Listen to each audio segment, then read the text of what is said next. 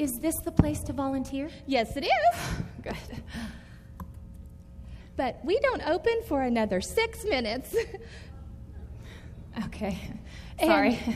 And, could you stand behind the line, please? Thank you. Excuse me. Is, is this a place to volunteer? Yes, it is. Good, because I'm looking for the donuts.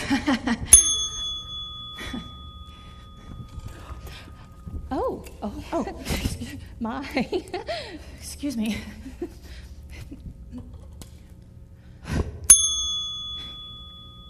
Excuse me.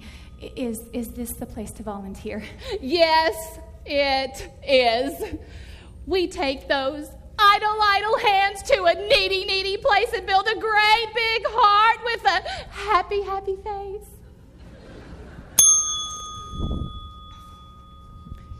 Excuse me, is this the place? Are, are you the person to talk to? I'm sorry. Are you the person to talk to about that, that word that starts with an S? That it, it, it's really painful, and and all church people really avoid it at all costs. Yes. Sin. No, serving. Oh, Excuse me. Yes. Is this the place to volunteer? yes, it is. May I have your name? Whitney Hughes, uh, Cindy Cross, uh, J Lo. Uh, do I have to give you my real name? Well, we do want to be able to contact you. Yeah. Okay. Kim Good, Kim. McFarland, MC, M- Far Land. Far Great. land. I can see it now. There goes my whole weekend. Hey, Kim, what are you doing this weekend? Oh, just cleaning toilets at the church while I'm singing hymns on my knees. Okay. McFarland. Mc- MC, Far, Far. Land. Far land. Got it. Do you need my number? Already have it. It's 555-1212. That's me. Divorced. Live on Lawrence in Kansas. Drive a blue Volkswagen convertible with license plate number One Hot Mama. Uh, prospective member for 57 months. You believe using Listerine pockets is an adequate replacement for brushing your teeth on Sunday morning. And I would like to uh, give you a little tip. You might want to call your mother more frequently than once every six months. The man upstairs is not pleased. Pastor Hoover? No, the man way upstairs. Okay, McFarland. McFar MC Land. Uh, number 555 1212. five five five one two one two. Not quite sure what ministries to get plugged into here. Oh, we can help you with that. Never thought I'd be here in a million years. Oh, well, if you're not ready, you can you can come back another time. No, no, I, I, I, I think I'm ready. Good. And how long have you been coming to the church? 28 years. 28. About 17 minutes now. Uh, three years. And I can just get plugged in, you know, anywhere and see how it works out. And Absolutely. That's what First Serve is all about. Good. Great idea. Just try it, see if I like it. No commitment. If it doesn't work out, sayonara. Hasta la vista, baby. kind of like my date Friday night. And um, so, what are your interests? Oh, my interest. I like manicures and pedicures. Krispy Kreme donuts. Uh, what are the options? Yes, what ministries are you interested in? Let's see. Well, I have hospital visitations. Knew it. Okay, it was a handicap spot, Lord, but don't you think this is a little extreme? It was only for 10 minutes. Hospital visitations, women's ministries. Do you have anything in the single, adult, male, 30 something ministries? Women's ministries, uh, traffic team. Traffic. Traffic. I can do traffic. I can do that. Yeah, I you know, I love the outdoors and it would really help with my tan. Be- Oh, I'm glad to know that. Um, they really need help out there. Traffic. Why? Why would that be? Well, it's um, all of those big Hummers. They just keep eating all of those orange jackets for breakfast. Oh, Yes. so do you have anything that I could do with my hands? Well, let's take a look. Oh, can you do crafts? I love crafts. That would be great. How are Thursday nights for you? You know, that's my bail hearing. And miss watching CSI. You know, I'm coming in from aerobics that weekend. That just wouldn't work out. That's perfectly all right. We want this ministry to fit your schedule. You know, is there anything that doesn't involve? Oh, this is so embarrassing. Um, Well, no, oh, I that's- just don't. Uh, That's all right. We all have our sensitive spots. you know, I'm just not ready. I just don't think this will. I just don't think that'll work. you don't want to work with someone. Is it the opposite sex? Oh no, no, No, it's no. not that Oh, at all. okay. No. Is it the homeless? Oh no, there's nothing No? wrong with them. It, Oh, it's well, me, good. really. Um, it is The um, incarcerated. oh no, no, it's not that. It's just that. Oh, Um, well, well, who, dear? to avoid working Yes. with. And and who? Oh, I, It- is there it's anything right. that Yes. doesn't involve working Yes. with church people? Oh.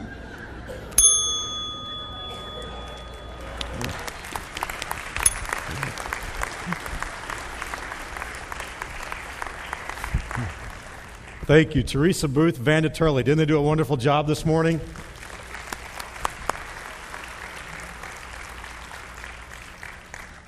Just give me a job where I don't have to work with church people. That would, that would really be something if we had one of those. This morning, I just want to ask your indulgence because I don't know that you could call what I'm about to do today a sermon.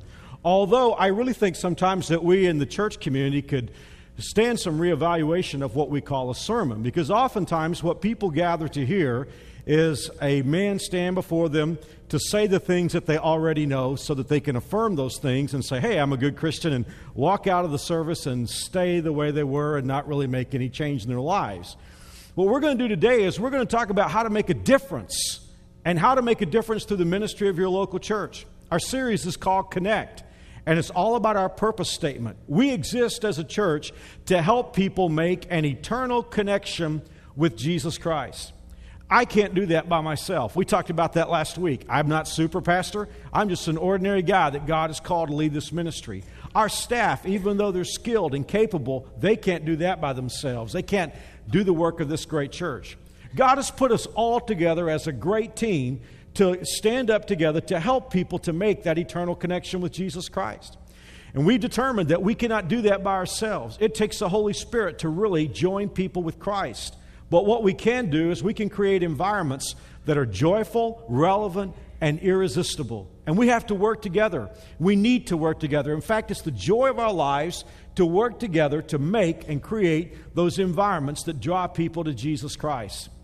Today, I want to give you some ideas about how you can get connected in doing the work of this great ministry, how you can get involved in some first service ministries here in our church. I want to share four of them with you. In your worship folder, when you came in today, you have a synopsis of these four opportunities, these first serve ministries, where you can plug in and get involved. Now, by no means are these all the ministries of our church. For instance, if you look in your guide today, you'll notice that there's nothing in there about small group ministry or connection ministries. We're going to be birthing many small group ministries here in our church this fall, and there's an orientation class at 9:30 on Sunday mornings that begins in September. And if you're interested in getting involved with that, there'll be more information to come. There are a lot of other ministries like that that aren't in your worship folder today, but you have four that are first serve ministries, way that you can, ways that you can get involved immediately with your church to make a difference in people's lives. What I'd like to ask in this message today that I'm going to share with you, I'd like to ask you to just be open to exploring the possibilities that God may have for you. I truly believe, as I study the Bible, that we probably don't have a whole lot of time before the coming of our Lord. That means that if we're involved in church ministry, we need to be stretching to the limit to do what we can to make a difference in people's lives. I was thinking about this this week and getting prepared for the sermon, and a story came to me from my elementary school days that I hadn't thought about in a lot of years. My birthday falls right before the beginning of school, so I was always the youngest person in my class all the way through school. And when I was real young and smaller than everybody else, I wasn't the most athletically inclined person. So when I was in the first and second grade and games were getting uh, up on the playground for kickball or baseball or whatever, I would probably be one of the last people chosen because I was smaller than everybody else in my class. My first time, my first opportunity to play team baseball, I was in the third grade. I was eight years old, and a lot of the guys on my team were in school with me and they, they knew about me. They knew I wasn't the most athletic person. And uh, I felt that when I was on the team. I spent a lot of time riding the bench. I remember one particular game, we got well ahead of our opponent by several runs. And the coach put me in the game. I guess he felt like it's time to put Mark in the game because we've got this game safely won. The only problem was the other team began to come back. And at the end of the game, it was one of those moments that all of you who've ever played in sports, you sort of dream about happening. We were in the last inning. We were down two runs. There were runners in scoring position on second and third base, one out left in the inning, and it was up to me to bat. I fully expected my coach to pull me out and to put in a designated hitter to, to, to score those two runs. But for some reason, he left me in. Now, as I thought about this, I haven't thought about this story in years. It came to me. I remember standing over the plate with the bat in my hand and looking out at the panorama of the field. I looked in the faces of two boys who were at second and third base, and I still remember their names.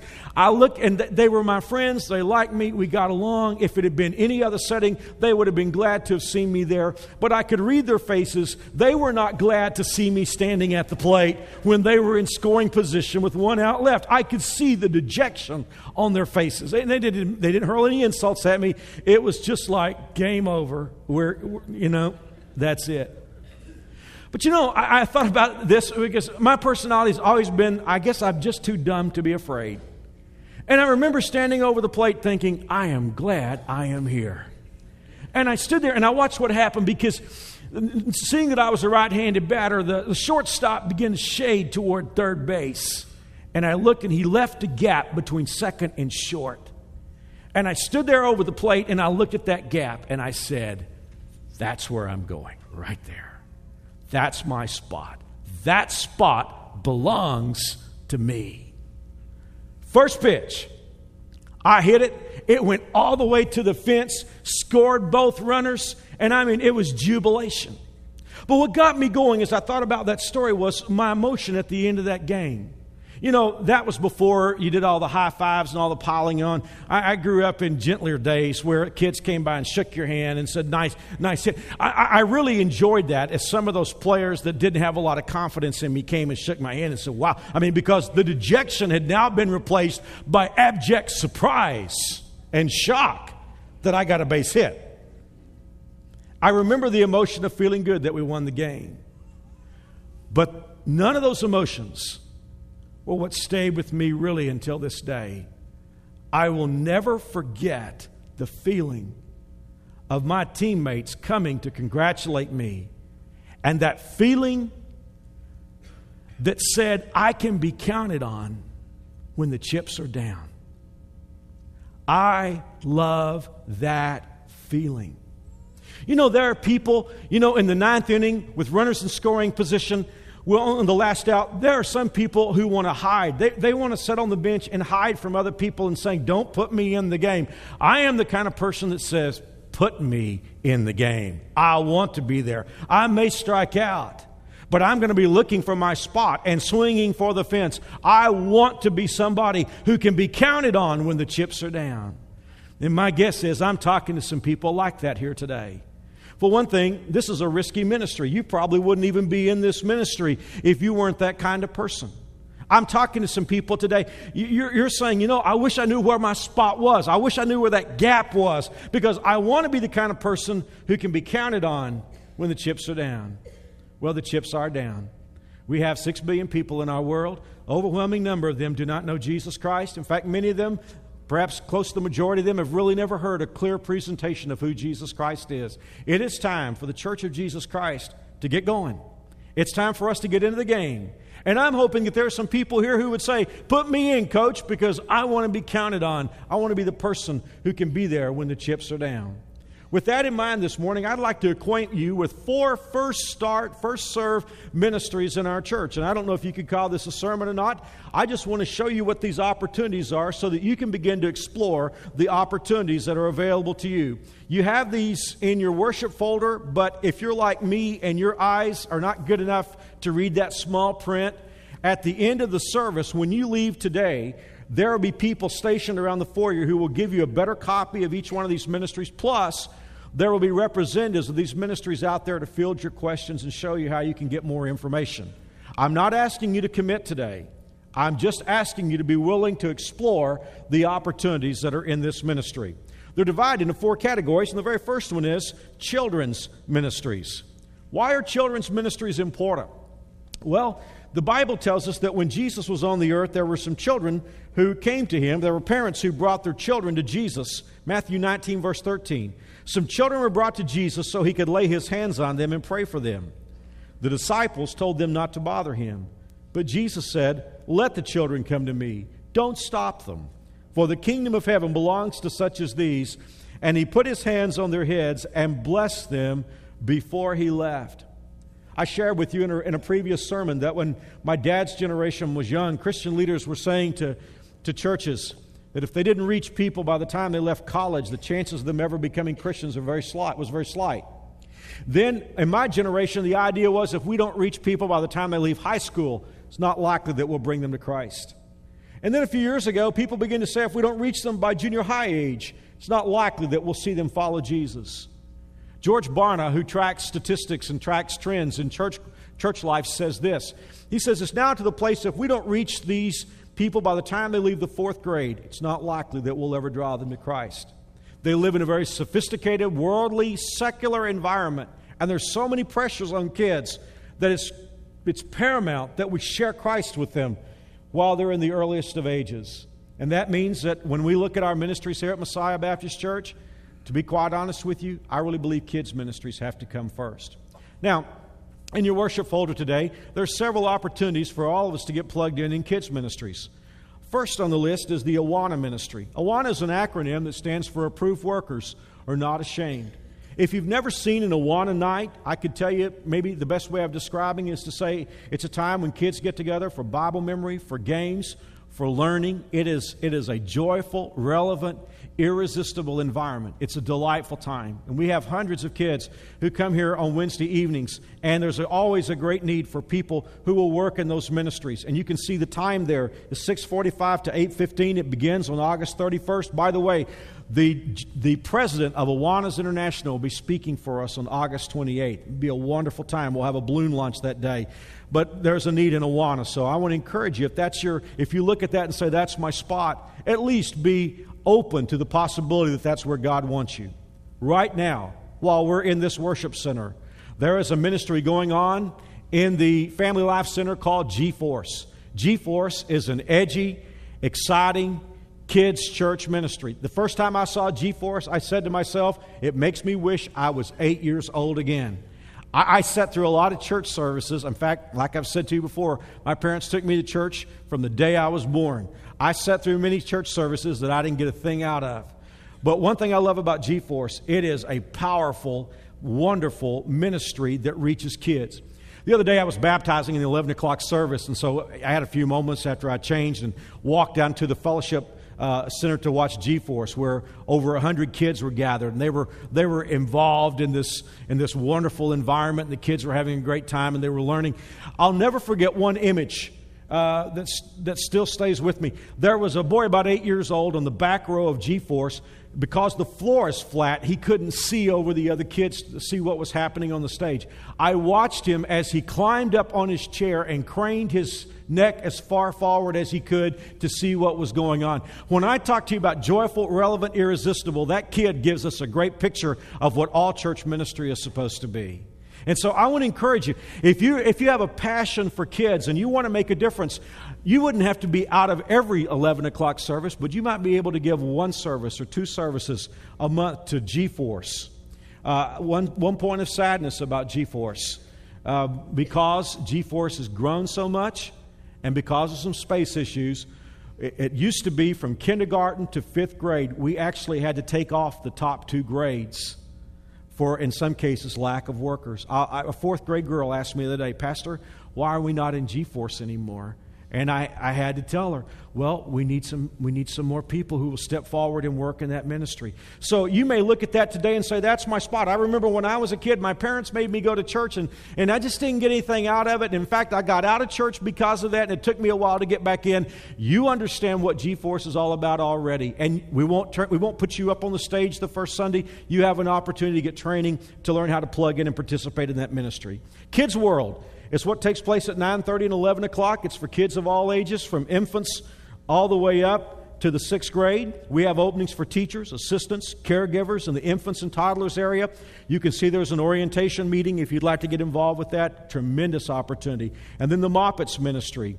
Uh, moms of preschoolers, great opportunity to get involved with that. You can see from the sheet how you can plug in. Kids Ministries, what a wonderful place to get involved. Now let's take the second one. The second one is worship arts. And Pastor Cummins has given some really detailed stuff here on the ways you can plug into worship arts. You can see visual arts, banner ministry, set construction, drama. You saw an example of that this morning, kids choirs, and then the, the worship choirs in the 9:30 and 11 o'clock service. Now, why is worship important? Why do we worship? Why, why, did we, why did we stand together for 20, 25 minutes this morning and worship? The answer to that question is in Psalm 100 in the fourth and fifth verse, where, where the Bible says, Enter his gates with thanksgiving, go into his courts with praise, give thanks to him, and bless his name. Now we know that's, that's the worship of the Old Testament, but the New Testament church carried that on. We come into God's presence with praise and with thanksgiving. But why do we do that? Why is Lance here? Why do we have a choir? Why do we have an orchestra? Why do we have praise teams? Why are there people that lift up his name and lead us in worship? Why do you and I worship? Why do we praise the Lord? The answer is in verse 5. For, that means because, for the Lord is good. That's why we worship. Have you ever thought about that? That is why we praise. That's why we worship. That's the reason for Lance. That's the reason for the choir. That's the reason for the orchestra, for the praise team, because the Lord is good. And there could be some of you here today, you just say, Well, Mark, you know, I want to get involved in that. I, I, want to know, I'm not the greatest singer in the world, I'm not the greatest instrumentalist in the world, but I want to get involved. I have a passion. God has been good to me, and I want to lift up His name you can contact Lance, and there's a way that you can do that in the in the uh, welcome in the uh, in the music ministry, the worship ministry. Next, the welcome ministry. Why do we have people positioned at various places around the property to greet people when they come into the house of God? There's a reason for that. When I invite people to my house for a dinner or for uh, some kind of occasion, I love to greet people at the door and welcome them into my house. This is Jesus' house. Those people who greet you at the door or in the parking lot or the ushers, those people who help you find your place around this facility, they are standing in the place of Jesus Christ, welcoming you into the Lord's house. In Romans chapter 15, there's a great text here for all of us who are in the greeters ministry. The Bible says, Then all of you can join together with one voice, giving praise and glory to God, the Father of our Lord Jesus Christ. So accept each other just as Christ has accepted you then God will be glorified. Folks, every day of the week, people around us deal with rejection, don't they? And don't we? We all feel that rejection. People should never feel rejection when they come to the house of God. They should feel loved and warmed and accepted.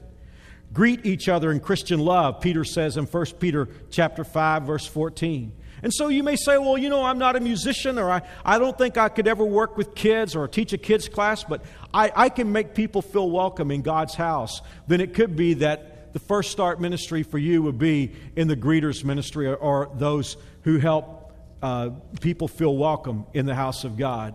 And then finally, the fourth ministry that you have available to you is the technical ministry. As you look around this ministry, there are a lot of technical aspects to it. There's sound, there's lighting, there's camera. Why do we do that? Sometimes people who are not technically inclined can fail to see the value of these ministries. If you're like me, I have a hard time operating my TV or my radio. I mean, my, I can't even figure out my car radio. I mean, there's stuff it does I don't even understand. If I turn it on and put a CD in, if it doesn't play, I'm in trouble. I'm calling Jared for help. That, that's how it is for me. And for some of you that are not technically inclined, you can ask, why do we have a technical ministry?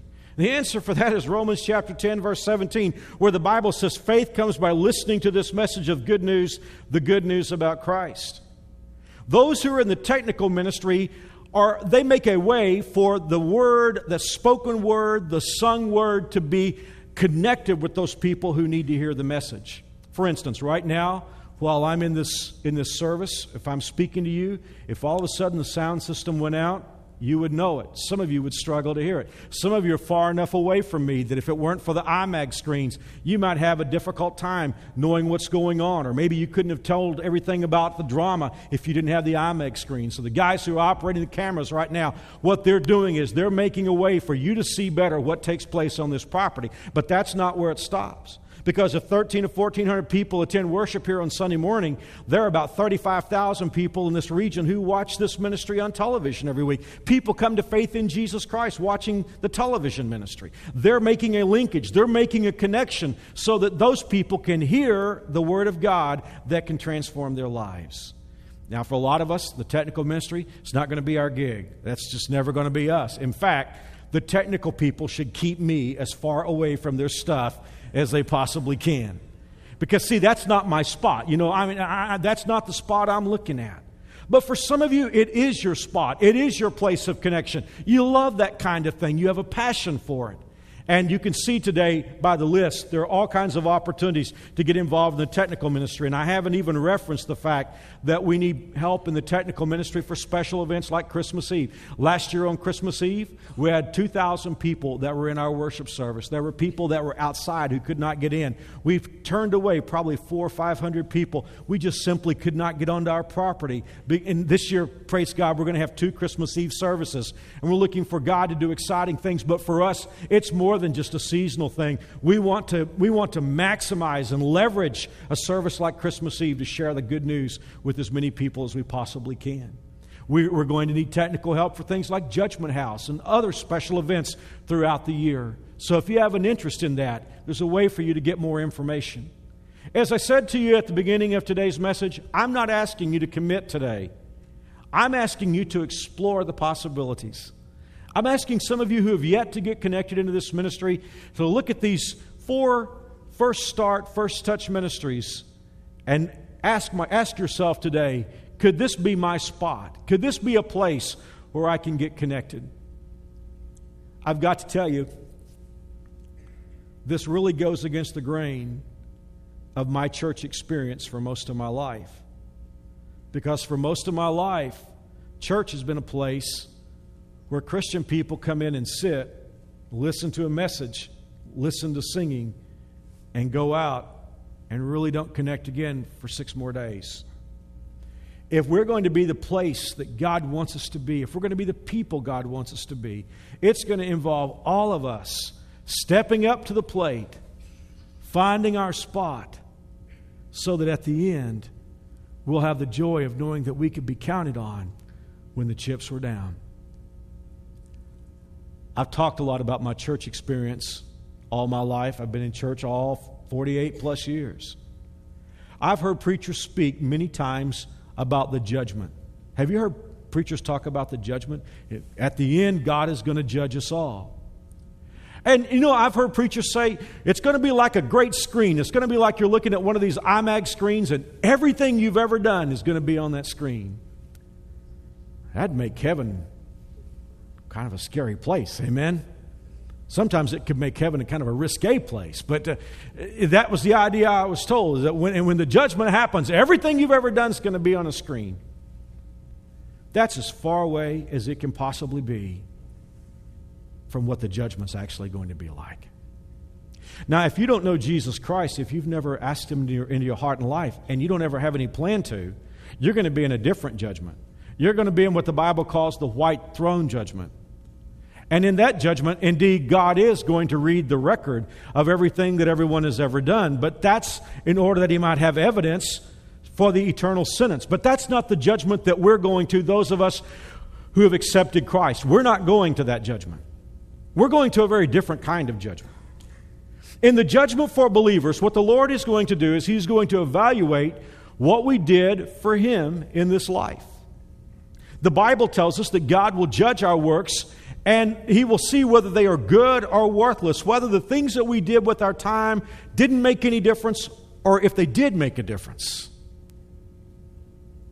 In the Bible, in the life of Jesus, Jesus told a story about a very wealthy man who left three of his servants to do his business while this wealthy man went on a trip. When the wealthy man came back home, two of the servants had done a very good job. One servant hadn't done a good job at all. The two servants had doubled the amount of money that the rich man had left them with. The one servant who had not done a good job, he dug a hole in the ground and he buried it and he'd never used it. Now, that's, that's an interesting story, but it has powerful parallels in our lives. That, that king who goes away is Jesus. That's like, you know, he came to this earth and now he's back in heaven and we're his servants and he's left us here to make a difference in our world. And when he comes back, just like that rich man came back, he's going to evaluate our lives on the basis of what we did with the resources that he left us with. Did we use them? Did we multiply them for the kingdom? Or did we dig a hole in the ground and bury them? Now, when the king came back, the rich man, when he came back home, he had a statement for one of the guys who did a good job. And this is in Romans, excuse me, this is in, uh, in the book of Luke, chapter 19, verse 17. Well done, the king exclaimed. You are a trustworthy servant. You have been faithful with the little I entrusted to you, so you will be governor of ten cities as your reward. Now, listen to that language again. Well done, the king exclaimed. You are a trustworthy servant. Oftentimes, when we think about ministry in a church, we get all confused. We think that it's about talent, we think it's about personality. But that's not how the Lord is going to evaluate us. He is going to evaluate us on were we trustworthy? When, when we were standing at the plate, were we somebody that could be counted on in the crunch? That's what the judgment's going to be about. Were we trustworthy? Did we live to impress people? Did we live to have more stuff? Or did we live our lives as somebody who could be counted on? My prayer for you in today's message is this is that you'll explore these opportunities of this ministry in this church.